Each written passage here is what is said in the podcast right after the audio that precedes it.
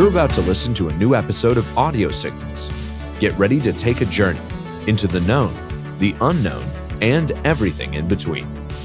Recorded at no specific point in time nor space, ITSP Magazine's co founders Marco Ciappelli and Sean Martin follow their passion and curiosity as they venture away from the intersection of technology, cybersecurity, and society to discover new stories worth being told. Knowledge is power, now more than ever.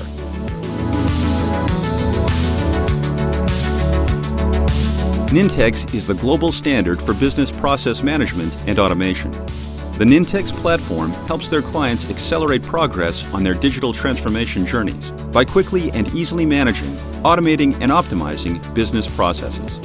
Learn more at nintex.com. Blue Lava is the first business platform for CISOs to manage their security program. Blue Lava guides security leaders to effectively measure, optimize, and communicate their security program with confidence and ease in one platform. Learn more at bluelava.net.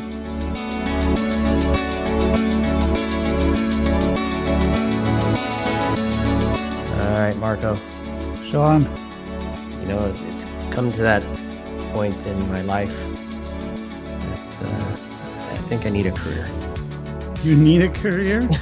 are, you, are you just gonna jump? This Time to, it's time to you start. gonna jump about ship and leave me alone here? I'm gonna jump uh, ship and, and actually start a career in something. Is it I have gonna no be idea what it is. photographer? I'm gonna guess Eh, tech. maybe photography. Yeah, you like that. You like that. But you know what? The reason why I'm asking you that photography thing is that you can't just be like a photographer. You need you need the tools. I mean, a list Oh, a what list of cameras. You see what I did there? You need a toolkit.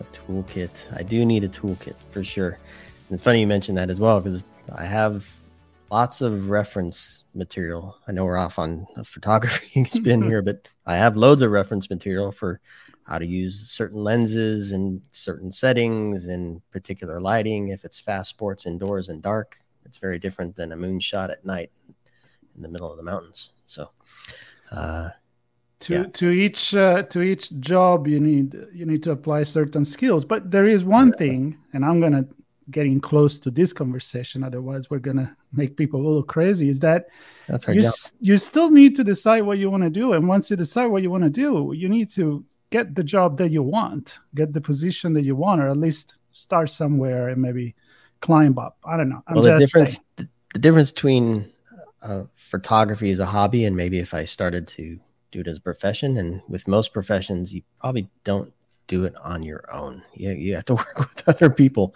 either as part of a team, leading a team, supporting a team, um, and that becomes even more complex. So, enough of us rambling. Yep. Let's. so uh, what do you need it's a career toolkit we need a career toolkit. and you may Mm. need a book for that I need many things, but uh, won't go there. But let's say But, you uh, need a book because you want to read it and you need somebody to write that book. And we have the person that wrote that book. We have the book. We have the person who wrote the book. We're going to learn about the book. The Career Toolkit by Mark Herschberg. Mark, thanks for uh, putting up with us for a few seconds there. Uh, probably far too long than uh, was deserved, but but uh, it's a pleasure having you on the show. Thanks for having me on. It's my pleasure to be here. All right. Mm. Why don't we start with uh, who are you? Who's Mark? I've done a number of things in my career. I've often been a CTPO, a CTO, and a CPO, technology and product officer. I've built a number of startups. I've helped Fortune 500s play startup. I've also launched a couple teaching programs at MIT and at Harvard Business School. And so I've been around a lot of different organizations and a lot of different industries. And in doing so, I learned a lot about my own career and it stems from an early observation I had. When I began my career as an engineer, I knew I wanted to become that CTO, that person in charge. And I asked myself, what does that CTO need? How do you get to that role? It wasn't just about being the best engineer. If you're in sales, it's not just about being the best salesperson, or in marketing, not the best marketer. Yes, you should be good at your domain, but I realized there were these other skills I needed to be successful. leadership, networking, negotiating, team building, communicating, all these skills no one ever taught me. So I had to develop them in myself.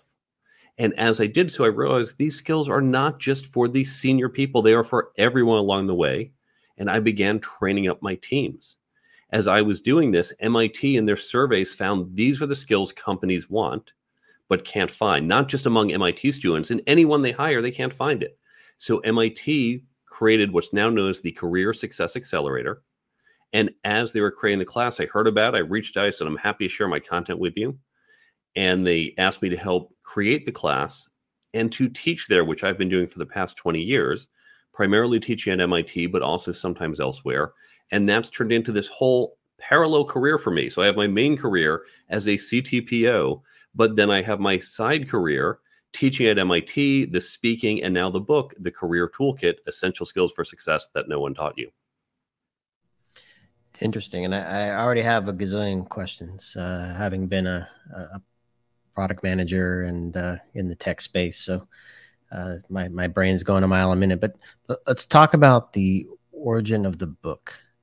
So, what, what was the catalyst behind that? Uh, the, the origin story there? I've been teaching this at MIT for decades. And the great thing is, we have the academic researchers who really understand the theory behind these skills. We have practitioners like myself who know how to apply it. And so, together, we've come up with how to actually best explain and instill these skills into our students. For years, I was encouraging MIT to share this with others. MIT pioneered open online courseware, giving away our content for free for various reasons, we weren't able to do that with this class. We didn't have the resources to do that. And this class, the way we teach it, it's not lecturing at the students, it's very hands on interactive. But I wanted to do something, give the students something to take away because they're not taking a lot of notes. I wish they did take more notes, something we could share online. So I thought I'd type up maybe about 20 pages of notes to summarize what we do. And that's what I thought I was doing. I was spending a lot of time flying on planes, so I had the downtime to write. But what I thought was 20 pages became 40, became 80. And once it passed 100, I said, these aren't just some notes. I think this is a book. And so I put out the book and the corresponding app. And, and an app to boot. Look at that. Now, people listening might think this is for students, this book. Is that an accurate description, or does it does it apply to people already in the workforce, or uh, maybe perhaps folks that don't take the traditional path through uh, university? It's accurate, but not sufficient. So yes, it is useful to students and people early in their career, but it's also applicable to people in their mid career, late career. We've had people in their 40s, 50s, even 60s say, wow, this is so useful. Now, at 62, you might not be focused on career planning, chapter one. On the other hand, even well into your 40s and 50s, you might be saying, I wish I was better at negotiating, networking, leading, communicating. These skills are applicable across your entire career. So, anytime you want to get better at these skills, my book or similar books can be beneficial to you. So, these are the ones that are called soft skill. I hate that word. we call them firm skills. But but it, it, it it makes it clear for all the you know the technology, especially people, where like you know okay I, I'm really good at what I do.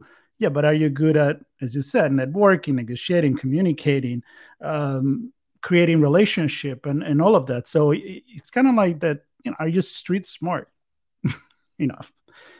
How is that you are focusing on on all of that? The analogy i like to give students. Imagine we're going to do a little bit of math here. Imagine you have a rectangle that's 4 by 10 and you have to increase the sides one of the sides by two units to maximize the area. So do you increase the short side or the long side?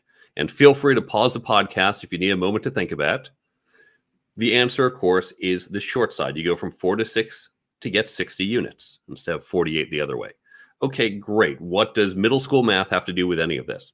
Well, if we think about it conceptually, when you put those two units on the short side, it's getting amplified by that long side. It's getting amplified by the 10. If you put it on the 10, it's only amplified by the 4.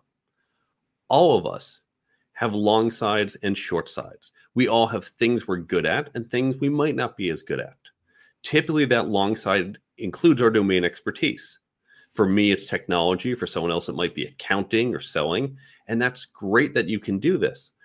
But now let's consider, especially those of us in technology, we come up with a brilliant technical idea, but if we can't explain that to other people, it doesn't matter how long that long side is, how brilliant we are, that really short side limits the ability for us to have an impact. And so by working on the short side, by getting better at, say, communicating, not necessarily I can stand on that TED stage and deliver this world class talk, but I can go from incoherent to explaining well or even compelling. All of a sudden, the power of my long side gets amplified because I can communicate to more people. Now, all of us have more than two sides, but as we focus on some of our shorter sides, which are typically these firm skills or soft skills or power skills, whatever you want to call them, they're going to give us a better ROI and make us more productive with our long sides. I so it. I suck at math, so I, I'm just going with what you just said, but it makes sense, right? Because you, you need both. I mean, there's plenty of stories in the past of great invention that didn't succeed because maybe they were marketed the right way and and so it's about marketing yourself or presenting yourself in a certain way. So sean uh, you're good at math. So what did you get from that? Uh one plus one equals three. No. No what i got from it i mean it's very compelling that that visual um looking at the the long side just being amplified by the short side increasing. And what I w- immediately went back to was the two points you made early on, which were that you work with small startups to succeed. And you also work with Fortune 500s to act like startups. And I think we've all heard some stats. I don't even know what they are, but they're not great. The stats of the, the rate of startup success, right? It's greater failures than success. And I mean, look across the board, many of them are started by salespeople that can't build a product, or tech people that build a product but can't sell it, or tech and business but can't market it. There's always a piece that's missing. And even when you get into the internals as a, as a CPO, you might have some thoughts and comments on this. You have to, and I kind of to my point early on, you have to build a team to help you build the product. And if you can't communicate to them what you're trying to accomplish, if you can't hear from the customer what they actually want, and start to make all these connections, which I presume touches all the parts of your book of communicating and leadership and all these things. So I guess my question is tell us how all that comes together in the context of what's the ultimate objective, which I think is to have something succeed, whatever that is, some product, right? The ultimate objective, of course, is for you as an individual to be successful, however you define it. Now, for some, that is starting your own business and growing the business. That doesn't mean, by the way, you shouldn't have a career plan. It's just that your title won't change in that plan. You'll have the same title, but you're still going to grow and develop. For others, it might be changing titles as you're growing and developing. But to your point, you do need all these skills. Imagine that you are leading a department. You are going to need to know how to interview and hire people. And by the way, that's something, if you think about many of us, we've been candidates and we've all seen how do you answer these questions? How do I do well on an interview? But few of us have ever been trained in how to hire someone, yet so critical to our organization. So you need to know how to hire. You need to know how to manage that team. You need to know how to lead them forward.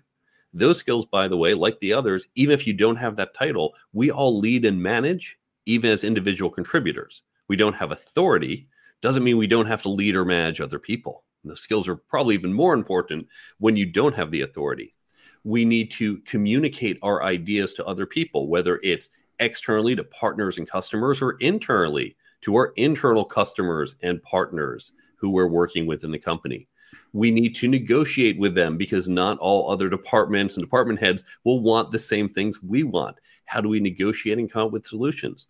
So, the more effective we are at these individual skills, the more we can accomplish and move us on our path to success, again, however we define it. So keep keep going with this because as I'm looking through your website, that you divided all the single things that you just said now in, in, in different chapters. And the chapter are divided in bigger chunk of content that's, for example, interpersonal dynamics and leadership and management. So tell me about the approach to how you did structure the book this way and what make it different from other books. Great questions. The book has three sections, 10 chapters. Let me just quickly summarize it. Section one careers, how to create and execute a career plan, how to work effectively, managing your manager, understanding corporate culture. Chapter three interviewing, in which we look as much from the interviewer's side as from the interviewees. Section two leadership and management. So, leadership, then people management and process management. We look at both sides of that. Third section interpersonal dynamics communication, networking, negotiation, and ethics.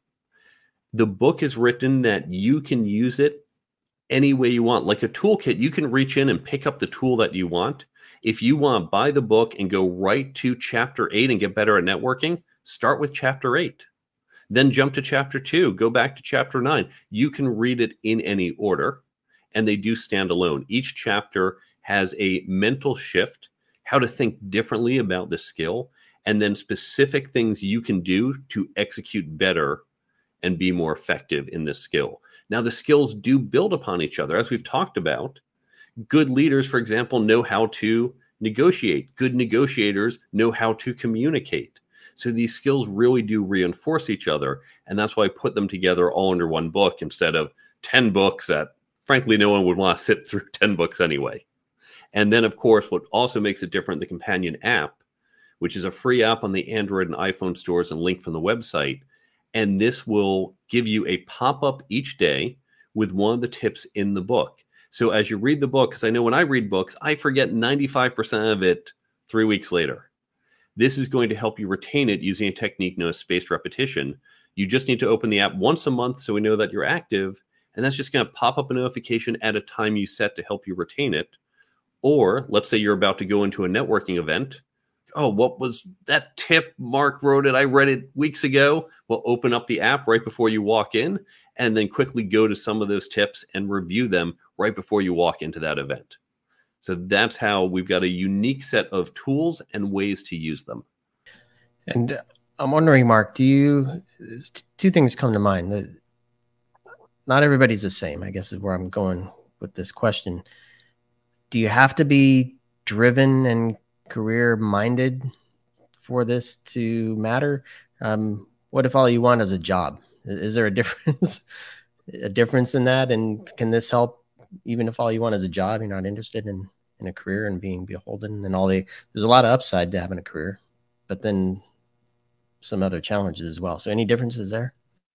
Great question.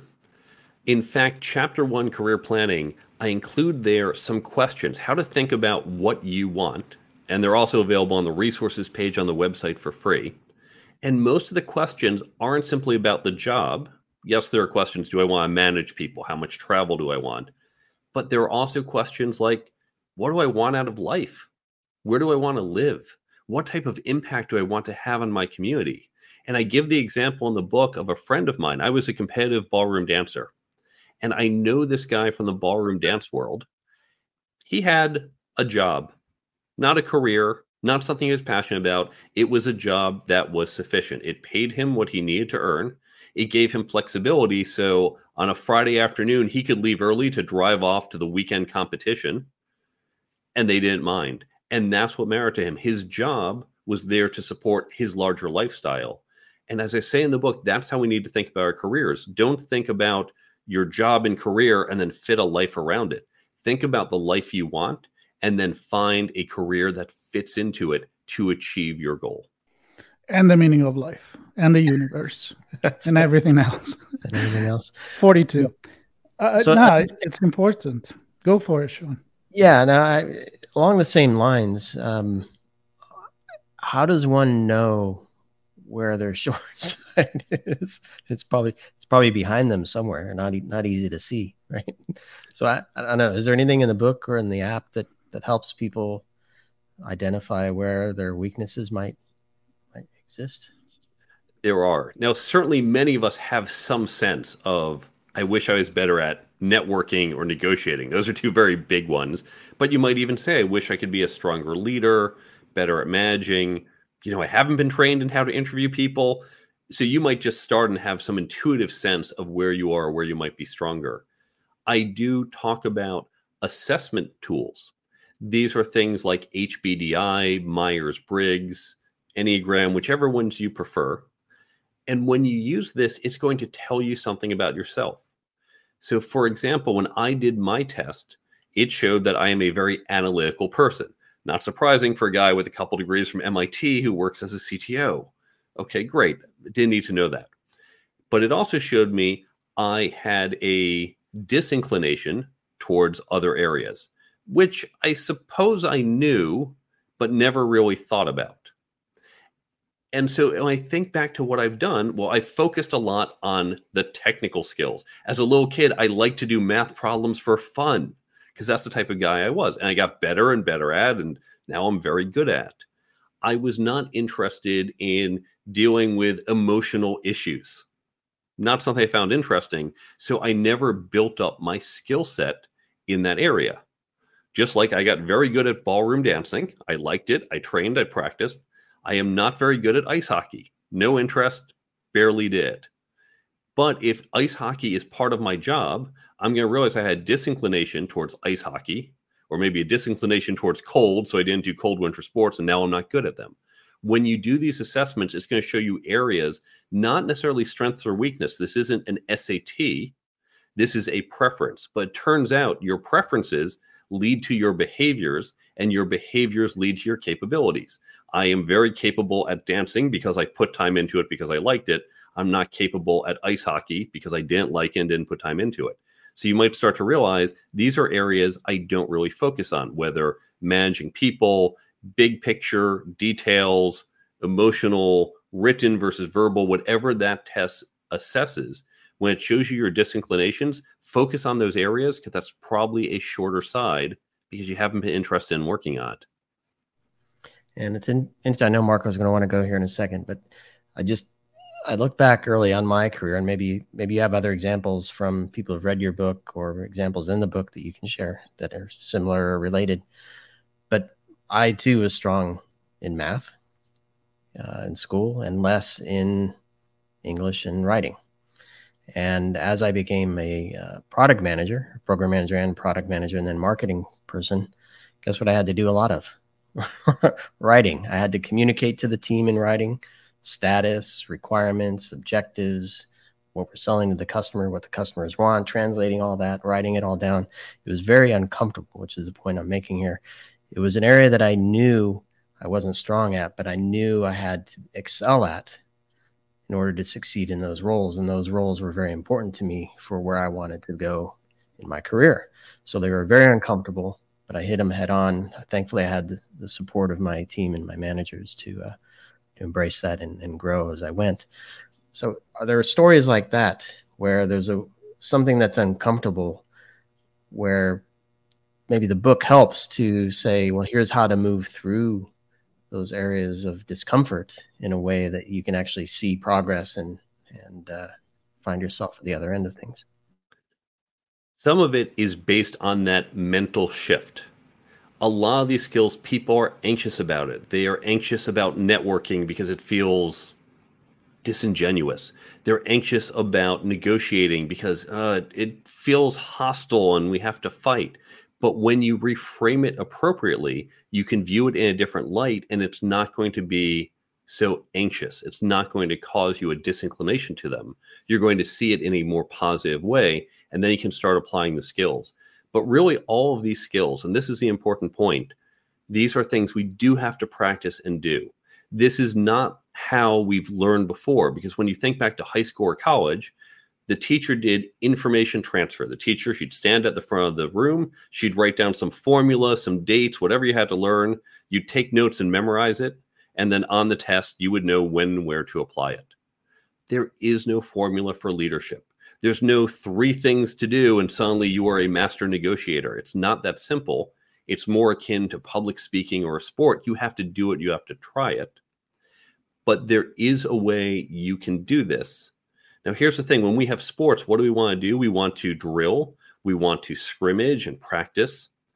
It seems like it's hard. I can't walk up to my team and say, I'm going to try something new today. And if I totally blow it, I can't say to my team, roll that back five hours, forget everything I just did, pretend it didn't happen. Doesn't work that way.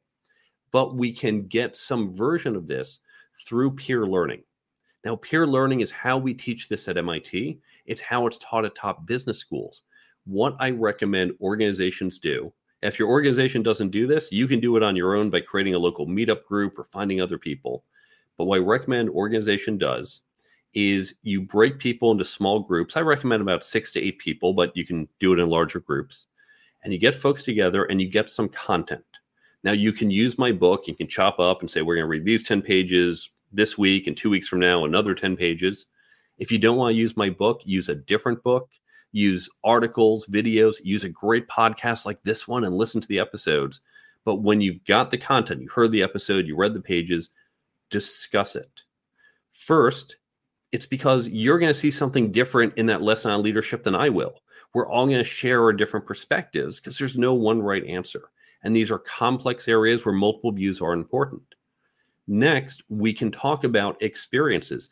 I might say, Hey, I've got a negotiation coming up, and here's what I'm thinking of doing. And you guys are going to say, Well, Mark, hey, what about this? What about that? You're going to be exploring it with me. That's your chance to scrimmage, to practice as you help me do it. Someone might say, Oh, I had similar negotiation. Here's what I tried. Here's what worked. Here's what didn't work. We can all learn from that. You can be more formal and intentional. You can actually bring in for negotiations, you can bring in case studies and role sheets. For leadership, same thing. So you can be intentional or just leave it as discussion groups. By doing this regularly, there's a number of benefits. One, you upskill everyone. Two, you help people develop stronger internal networks. Three, you're engaging your employees. Four, you're keeping it top of mind because no one says, by the way, next Tuesday at 3:17 p.m. you have to lead. It's not on and off. It's continuous. We want to do this on a regular basis. And then finally, you create a common language for your organization. If you've all read the same book, let's say it's good to great. They talk about the hedgehog model. If everyone's read that, you can say to a coworker, Oh, well, think of it like the hedgehog model. Workers, oh, yes, of course, I get it now. So you get all these benefits when you create this internal training group for your department, your division, your company. And by the way, on the website on the resources page, there's a free download that shows you how to do it. I don't charge for this, it's not something I'm selling. Take it, use it, get better with it. Cool. Super cool. Yeah. It's uh it was my favorite thing to do because I couldn't memorize stuff. So it was about model. no, discuss it because I can talk. So you know, I like that. But but it's a great approach to create a team to create relationship with with other students and so forth. So I can totally see that. So as do we you, run, you put, do you put other people in leadership roles for those? Do you recommend that so people get that practice as well? I recommend these can be self-directed groups. You could have someone oversee it, or they could be self-directed. You could have someone lead the group or rotate leadership two important things to keep in mind. I talk about this in the download. First, mix the groups. Don't just say engineers are in one, sales are in another. You want that diversity of experience. Second, you want to be careful, however, about diversity of experience levels. You don't want to have senior executives with junior people. It can be a little intimidating. So you want to keep the experience levels relatively the same, but the department, the backgrounds, the skill sets different. Great, great, great. So I would say I'm, I'm just gonna wrap it there. For I'm looking at your website, so I'm I'm, I'm using your words. so this is, and correct me if I'm wrong. This is for professional at any level, students, so they can figure out what they want to do in their life, and then maybe if uh, what is more of a how can you do that? You're not telling them what they're going to be good at, but how they can do a self reflection on what they want to achieve. And then, of course, you say it's good for you. You are in the middle of your career. You want to turn into become a leader.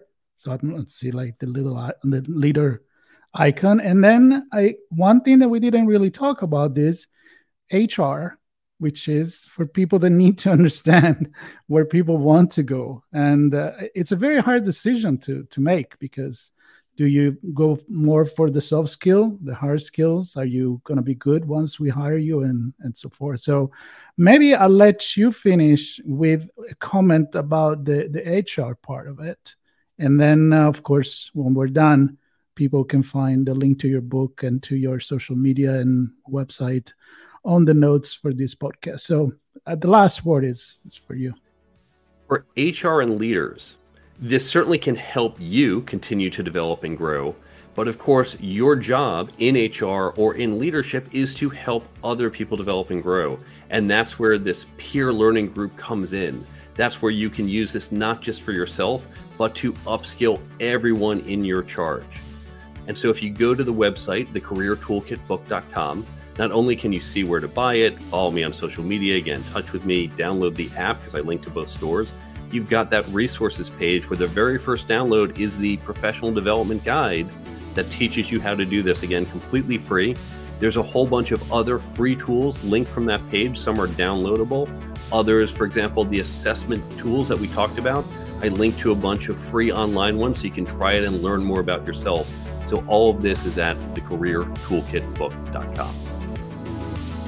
Love it. And uh, we'll, we'll include a link to that in the show notes. And still have 50 questions in my head. Marco is going to hit me with a stick if I open my mouth again. So no uh, more questions. Thank no you. Questions. So I'm, I'm going to leave it with a huge thank you, Mark, for connecting with us and uh, for bringing this resource to, to us and our audience. Hopefully, folks uh, find some uh, some value in this conversation and even more so in, in the resources that you've described here today. So thanks, Mark.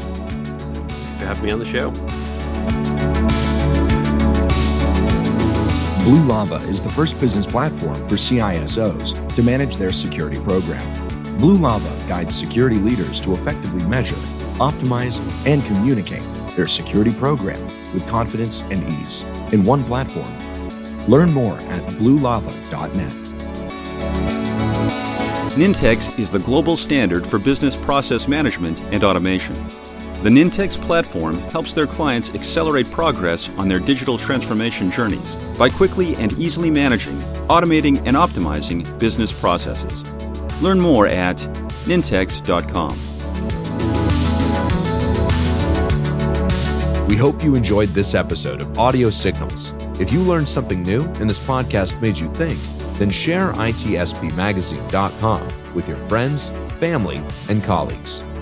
If you represent a company and wish to associate your brand with our conversations, sponsor one or more of our podcast channels. We hope you will come back for more stories and follow us on our journey.